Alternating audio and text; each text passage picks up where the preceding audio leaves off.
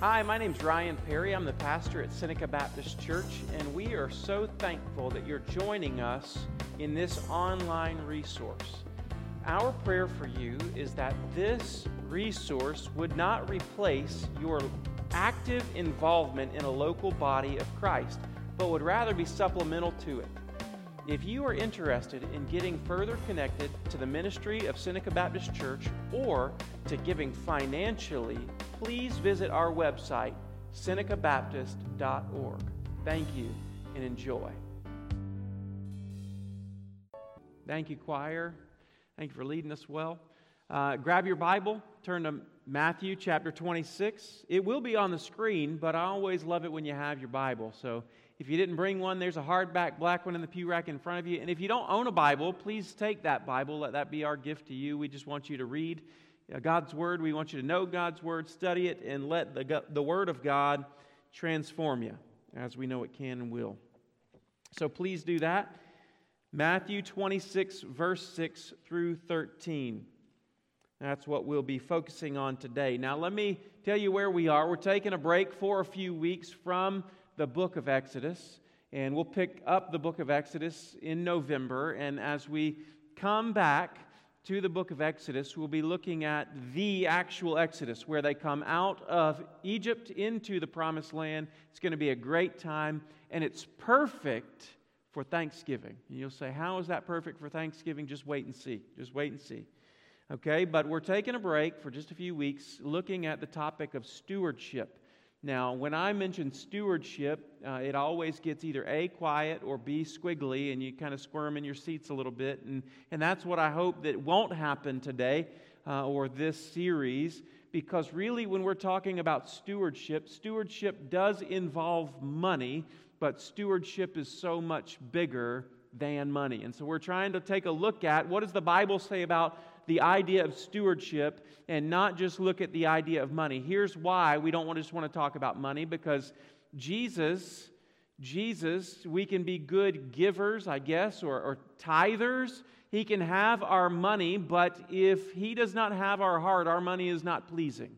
And so, what we want for your life and what we want for each one of us as a church uh, corporately is we want to be good stewards because when we have a heart of stewardship, all the other things will fall in line. I will be a generous giver, I will be a cheerful giver, but not only giving, I will begin to look at what I would quote my life as not my life, my talents as not my talents, my spiritual gifts as not my spiritual gifts.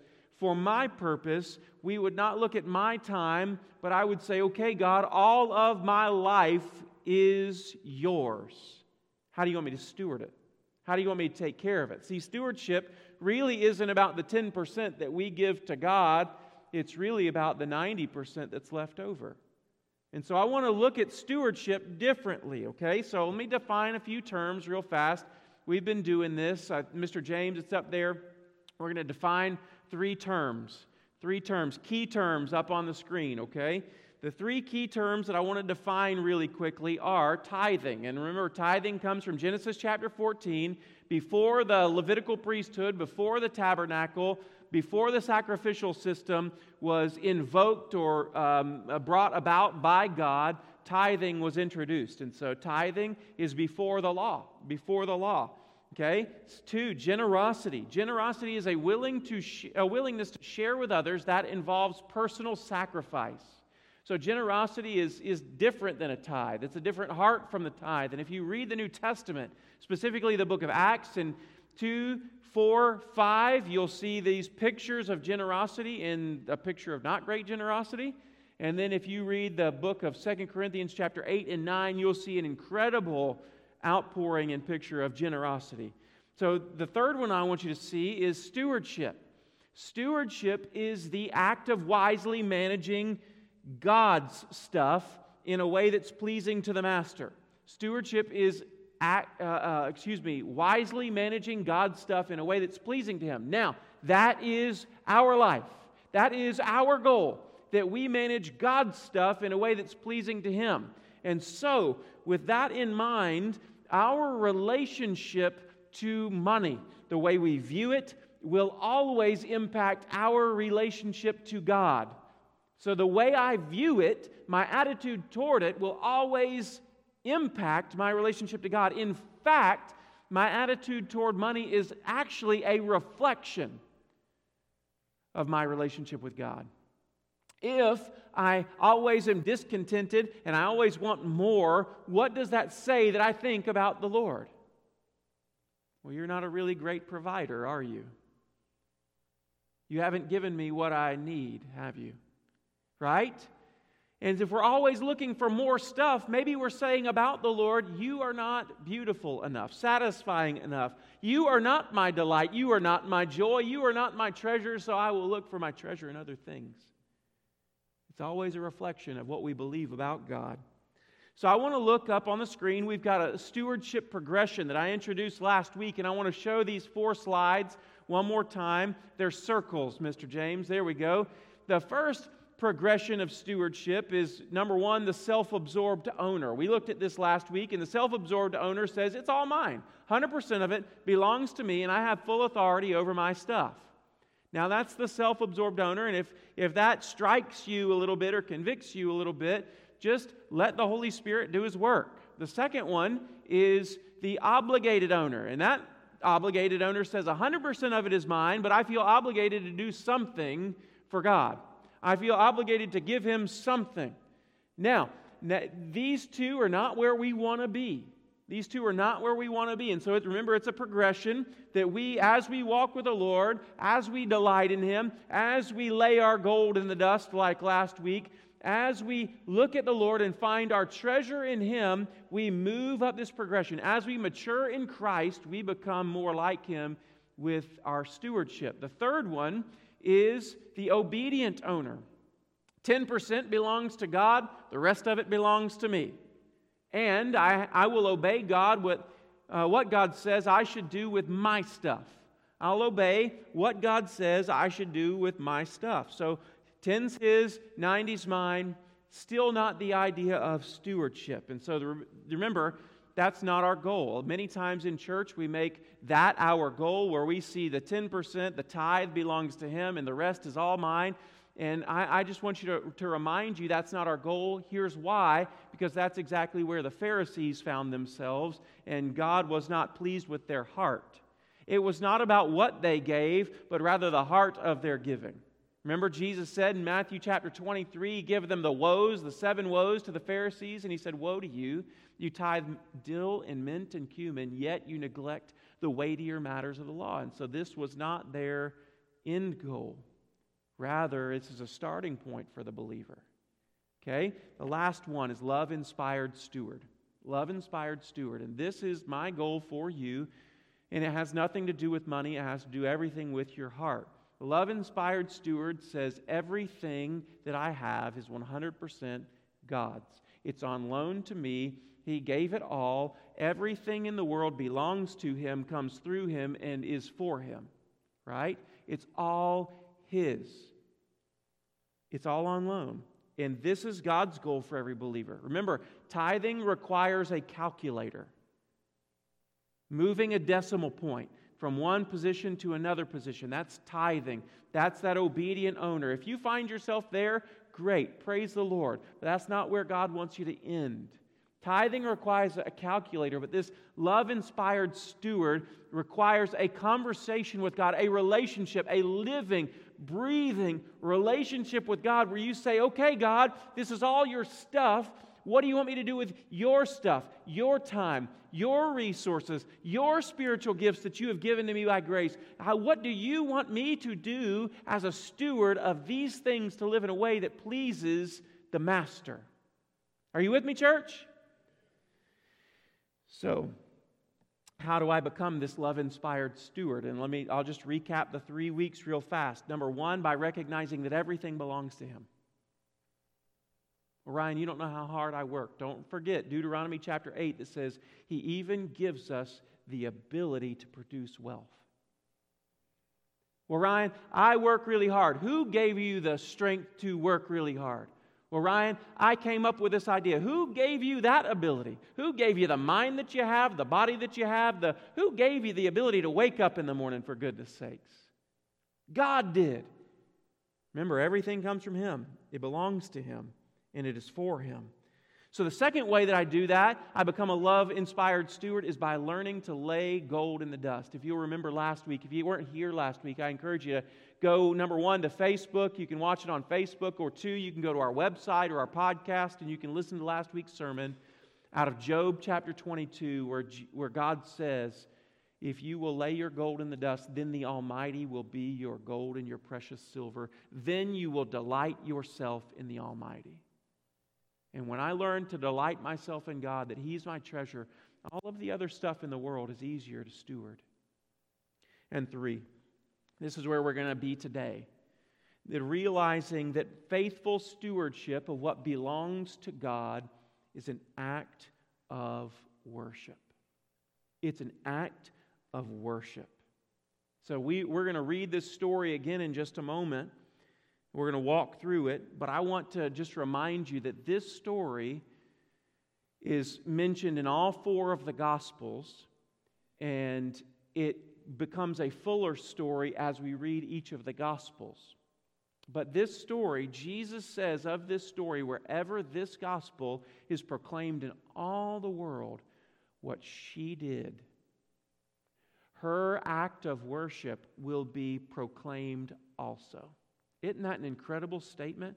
What she did for Jesus was such an impactful, powerful moment that Jesus himself said, Don't leave this out when you write it down. Are you with me? Isn't that powerful? So, grab your Bible, chapter 26, verse 6 and 7. First thing that I want you to see is that Jesus is the friend of sinners. Isn't that good news? Come on, somebody. Any sinners out there need Jesus as a friend? He says, look at this. Now, when Jesus was at Bethany in the house of Simon the leper, verse 7 a woman came up to him with an alabaster flask of very expensive ointment, and she poured it on his head as he reclined at table. So, two things I want you to notice two people. It's really all about, we've made this all about the lady, the unnamed lady. We're not exactly sure who this is from Matthew's perspective. John says that it could be Mary, Lazarus' sister. Now, here we make it all about this lady, but where is Jesus? At the house of Simon the who? The leper. Now, I have a question. Is that kosher? Is it kosher for Jesus to be at the house of Simon the leper? Of course not. I mean, in fact, the leper was to be separated outside of community and was to walk around And the book of Leviticus declares that anywhere the leper went, he was to shout out before him, unclean, unclean, just so people could keep their distance. And Jesus is in his house. Now, the book of Luke tells us that this Simon the leper is also Simon a Pharisee, which makes it doubly interesting. So Jesus is at the house of Simon, who is a Pharisee, and he has leprosy. And this woman comes up to him. Now, we don't know much about this woman from Matthew's uh, gospel, but from the other gospels, we learn Luke calls her a woman of the city. Now, you could use your imagination, right? Uh, and, and probably imagine what, what Luke is trying to hint at. She's a woman of the city, if you get what I'm saying.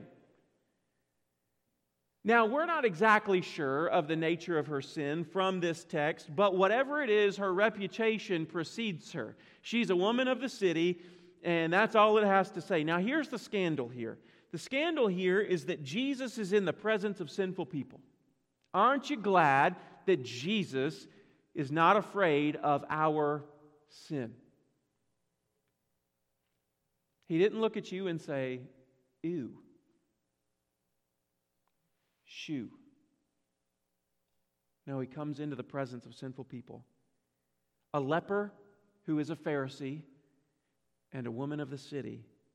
Now, just let your mind think about this for a minute. Jesus, who is God in the flesh, has allowed sinners to approach him. That's good news. And, and, so just ponder. Ponder for a moment the, the beauty and absolute scandal of that thought. Since the beginning, God has revealed himself as holy, perfect, beyond comparison, untainted, unstained, flawless in all of his character and all of his ways, and mankind stood in opposition to that nature and found out very quickly that we are sinful, flawed, and blemished, not from the outside in, but from the inside out. And we found ourselves there. And since the beginning, our sin has separated us from this holy, wonderful, majestic, mighty, perfect God. Our sin has separated us, and now there is an impossible distance between us and God, a great chasm fixed that we cannot cross by ourselves. So Jesus crossed it. Isn't that good news? I mean, mankind has, for all eternity past, been trying to work their way to heaven. And what Christianity says is that you can't work your way to heaven, so heaven left heaven to come to you. Heaven is not heaven without God. But heaven left heaven. Jesus left heaven to come to us. Isn't that such good news? That's why it says that he came to be a friend of tax collectors and sinners. He came, Luke 19, to seek and save that which is lost. Ephesians 2, now you who were once far off have been brought near by the blood of Christ. And Jesus came and preached peace to those who were far off and peace to those who were near. For through him, Jesus, we have access to the Father. Isn't that good? For God did not send his Son into the world to condemn the world, but that the world might be saved through him. He's a friend of sinners. I thought we were talking about stewardship. Just give me a minute. Because all the rest of the text hinges off of these, these few truths. Very important truths. And so, friend, I, I just want to encourage you if you think your sin is so horrible that God can't forgive you, I hope that today you learn differently. That is a, a form of pride. There's two kinds of pride that are damning to our souls. One kind of pride says, I don't need Jesus, I don't need a Savior. Some of us fall into that category where we think we're good enough. And others fall into the other category, which says, My sin is too great for Jesus. And both of those prides are troublesome to the soul. So today, let's look at it. Second thing I want you to see is the woman's actions. Her worship is costly and beautiful. Now, let's look.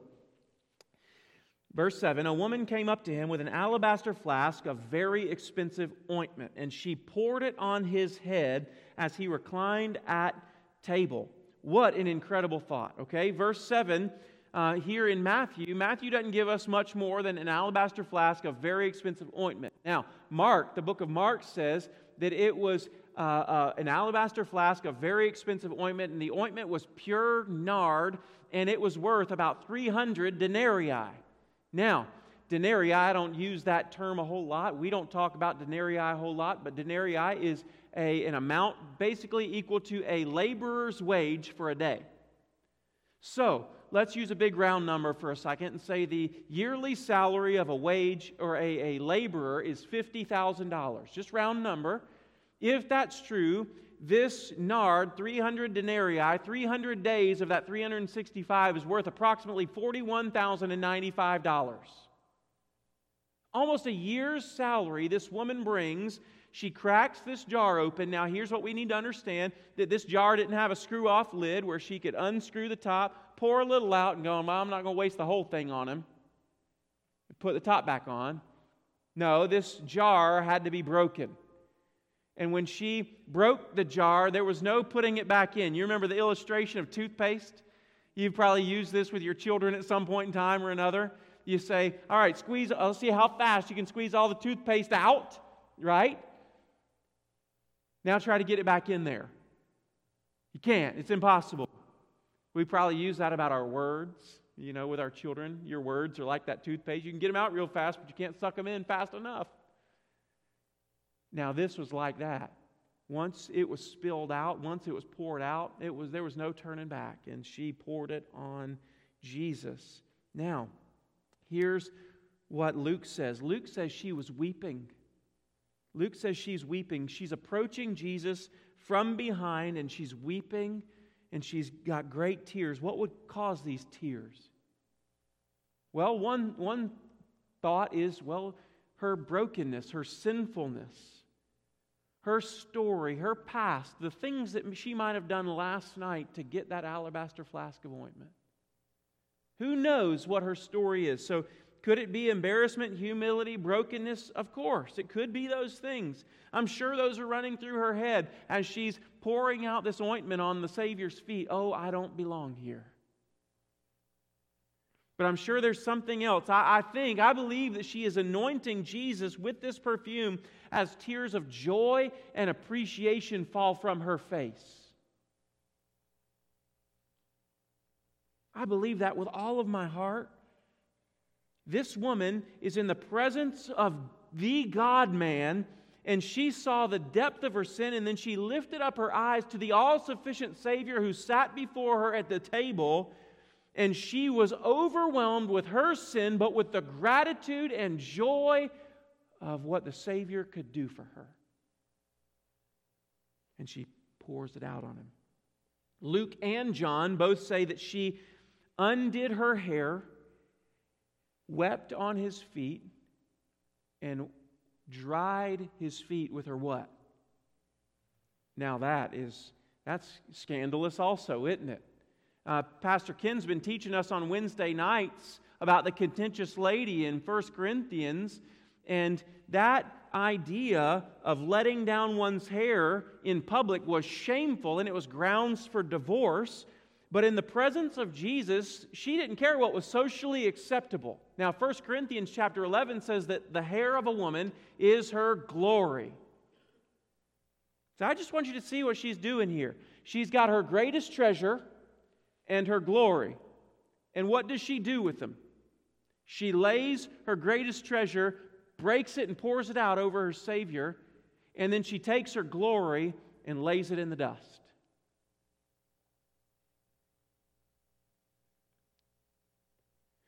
She wets his feet with her tears. She wipes her feet, or wipes Jesus' feet with her glory. All that's valuable to her is spent on Jesus, and she doesn't do it begrudgingly, she does it in joy. She trades her treasure for Christ.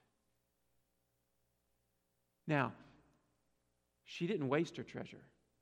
Don't miss that. The disciples bring that up in a minute. She didn't waste it. She did not waste her treasure. Her actions really show that she found her treasure. And it's not in a bottle, in fact, her treasure's reclining at the table. Now, she, she might have spent it, but there at the table, she gained something far greater. She spent her treasure and gained her reward. Don't miss that. Don't, don't forget Job 22, verse 24 to 25 from last week. If you'll lay your gold in the dust, then the Almighty will be your gold and precious silver. Then, then, then you will delight yourself in the Almighty. And this is exactly a picture of what she has done here in this passage. Luke tells us that she kissed Jesus' feet. Now, if it wasn't scandalous and weird already for the onlookers, here it comes. A woman of the city takes her year's salary, pours it out on Jesus, lays her glory on the dust of his feet, and now she kisses his feet. Listen, I have a rule at Seneca Baptist Church there's no kissing of feet at Seneca Baptist Church, okay? It's just, I don't know what to do with that exactly. Now, kissing, kissing is this intense word of showing great intimacy and affection. And in Luke 15, you see the prodigal, or the father, kiss the prodigal son when he returns, but here you see the prodigal kissing the Savior's feet. You see her coming and lavishing her love on the Redeemer. And I, the ones looking on are just appalled. Luke says that Simon is going, Doesn't he know who she is? If he really was the Messiah, he would know. Gosh, he can't be. They, they are appalled. The perfume, the hair, the kisses, everything about her actions was offensive in their eyes. But oh, how it pleased the Savior. John, the book of John in chapter 12 tells us that now the house was filled with the fragrance of the perfume. And, and how beautiful is it? This house, this spiritual house that we're sitting in today, is now filled with the fragrance of this lady's perfume. That's how beautiful this act was, this worship was. Are you with me? Do you see it, church family? He says it, 2613. Look at it. It says, wherever this gospel is proclaimed in the whole world, what she has done will also be told in memory of her. Her love for her Redeemer caused her to be bold in her expression of worship. It is it's just beautiful. Her worship was not begrudging. It's motivated by an overwhelming understanding of what Jesus had done for her. There was no cost too great for her worship or for her to worship the one who is able to forgive her sins and transform her life. Listen, church family, the more clearly we see what Jesus did for us, the more willing we are to lay ourselves down for him. That's why Romans 12, 1 and 2 says, Therefore, brothers, I urge you by the mercies of God, because of all the mercies of God that he has lavished upon you, therefore, lay your lives down as a living sacrifice. This is your logical, your rational, your spiritual worship to God. What? To lay your life down. And oh, this lady has given us a marvelous picture of what that looks like to lay your life down as worship. I want to encourage you. We're talking about stewardship today, but let me stop. Let me, let me just talk about worship. If we think to ourselves, I can't worship today because of X, Y, or Z, that is not saying anything about X or Y or Z, but really it's reflection of my heart, isn't it? Jesus is so worthy of our worship, and it has nothing to do with our circumstances and everything to do with what he accomplished for us. Well, that's not my kind of song. I've never heard that song before. Do you know when we get to heaven, it says we're going to sing a new song? You might not like the worship in heaven if you can't get along with a new song. Okay, so let me come back.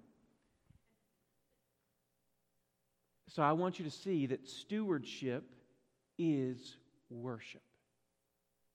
Stewardship is worship. Now, she was a steward of what she had been entrusted with. How do I know that? She had not wasted this perfume anywhere else. She could have gone to sell it. I mean, man, I have two children in my home who are very different, okay? Miles, every time he gets money in his pocket, what do you want to do with it? Spend it. Did you hear that? Out of the mouths of babes. He gets it from his dad, okay? And the second one is Sutton. And he takes after mama because Sutton, when he gets a dollar in his pocket, it's staying there, and you're going to have to give me 17 reasons why I should spend it. Miles doesn't need a reason, it's in there. That's why I should spend it. Now, the two of them are vastly different, and this lady could have been like Miles and me. We get a dollar in our pocket and we go, Ooh, what I could do with that. No, this lady was more like the second. I'm going to save this. I'm going to steward this. And she had the perfect opportunity to steward it. And she stewarded it in such a way that it was worship to her Savior. So look at the two questions we see. Now, verse 8 when the disciples saw it, they were indignant, saying, Why this waste? How many of you, let's just be honest, if you were in that room, you would have gone, Man, that was very wasteful. Very wasteful. $50,000 right down the drain. Look, look at what they say. That money, you could have sold that thing and, and you could have done great for the poor. You could have given it for the poor. Why this waste? Wouldn't that, wouldn't that that, that cause wouldn't have selling it and giving it to this been so much more pleasing to God? Wouldn't that have been the better sacrifice? I want you to note something. I want you to note something. Look at verse 14. Now, this is not on the screen, so this is where that whole Bible thing in front of you comes important, okay? Verse 14. After this story, it says, then. Then. One of the twelve, whose name was Judas Iscariot, went to the chief priests and said, What will you give me if I deliver him over to you? And they paid him 30 pieces of silver. You know what's interesting? Both um, Matthew here and Mark directly connect this extravagant, costly worship to Judas's betrayal. Both of them. John goes a step further, and he says that, that when this happened, Judas sought an opportunity to betray him, and it was because, not because he took good care of God's money, but rather he was a thief, and whatever was in the pocketbook, he used to help himself to. It's just funny. It's interesting how people's attitude toward money impacted their attitude toward Jesus. Remember, our attitude toward money is our, a reflection of our relationship with God. And for the, Judas, this was the final straw. That was wasteful. It's wasteful. They should be better stewards, he thought, because he didn't see worship as important. Money was what God used for Judas to betray Jesus. And it reminds me, Mark 8, where it, that question is asked what does it profit a man to gain the whole world and do what? Forfeit his soul. You want to know what married people fight over? Money.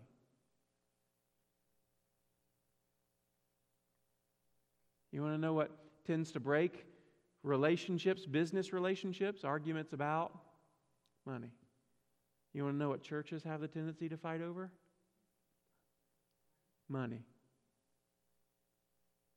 It's funny how Satan uses the details to get us to shift our eyes from what is really important to God.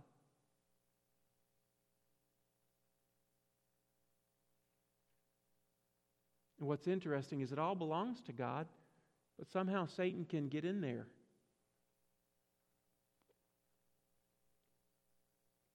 It's called mission drift. Anytime where we ignore the mission for something else, we quarrel and we lose sight of what really matters, which, which is we want to become worshipers. We want to become better stewards. We want to become disciples who are growing in Christ's likeness, and we want to make disciples. And anytime we forget that for anything else, we have drifted. Come back. So the first question is why this waste? Second question look at what Jesus says. Verse 10 Jesus, aware of this, said to them, Why do you trouble the woman? So he asked a question in response to their question Why do you trouble the woman? For two reasons why you shouldn't trouble her. Number one, for she has done a beautiful thing to me. And two, for Verse 11, you always have the poor with you, but you will not always have me. And here's what I want you to see I want you to see that stewardship is not about a cause, it's about Christ. Stewardship, I'll say that again. Stewardship is not about a cause, it's about Jesus Himself.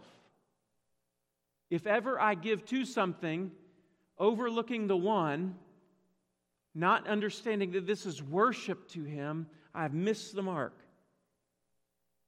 It's not about a cause, it's about Christ. It's not about a church, it's not about a fund, it's not about a project. Rather, it's all a worshipful experience or uh, uh, it's a worship to Jesus Himself. Stewardship is not primarily a transaction between you and the church or you and a nonprofit organization. Stewardship is primarily an act of worship of Jesus Christ as Lord and Savior as I lay everything down at His feet. That's what stewardship is. Primarily, this is you and God. Primarily, this is your heart and His heart. Primarily, this is you worshiping Him through what He has put in your uh, possession for a short time. So, the way that I use the resources that God has loaned me is an act of costly, beautiful worship to Christ Jesus. The way you use God's finances, the time that God has given you on earth, the way that you use the spiritual gifts that God has given you, and you are all gifted. I pray that you'd continue to come on Wednesday night. And if you haven't come, please come because we're learning about who God has made us and that He has made us these things for His kingdom, for His mission, and we are to steward them and use them well. Everything you have, your home, your car, these are all on loan to you. God's name is actually on the deed. And one day you'll have to give an account to how you used it. And the question is will I have used it in a way that has made worshipers of the nations, that has brought people into an intimate knowledge of Jesus, or have I used it in a way that has really just benefited me? Let me come back. Worship is stewardship. Romans 12, 1. I appeal to you, brothers, by the mercies of God, to present your bodies a living sacrifice, holy and acceptable to God, which is your spiritual worship or your logical, your rational service. This is what we do. Because of what Christ has done, I worship him with all that I have. Are you with me? I love, I love, I love what, what uh, Jackson said just a few minutes ago. Worship is not about a genre, but worship is a gene in the DNA of the redeemed. That was so, so good. That's exactly what we're talking about here. As I close, I, I just want you to hear it the way that we steward these things is worshipful.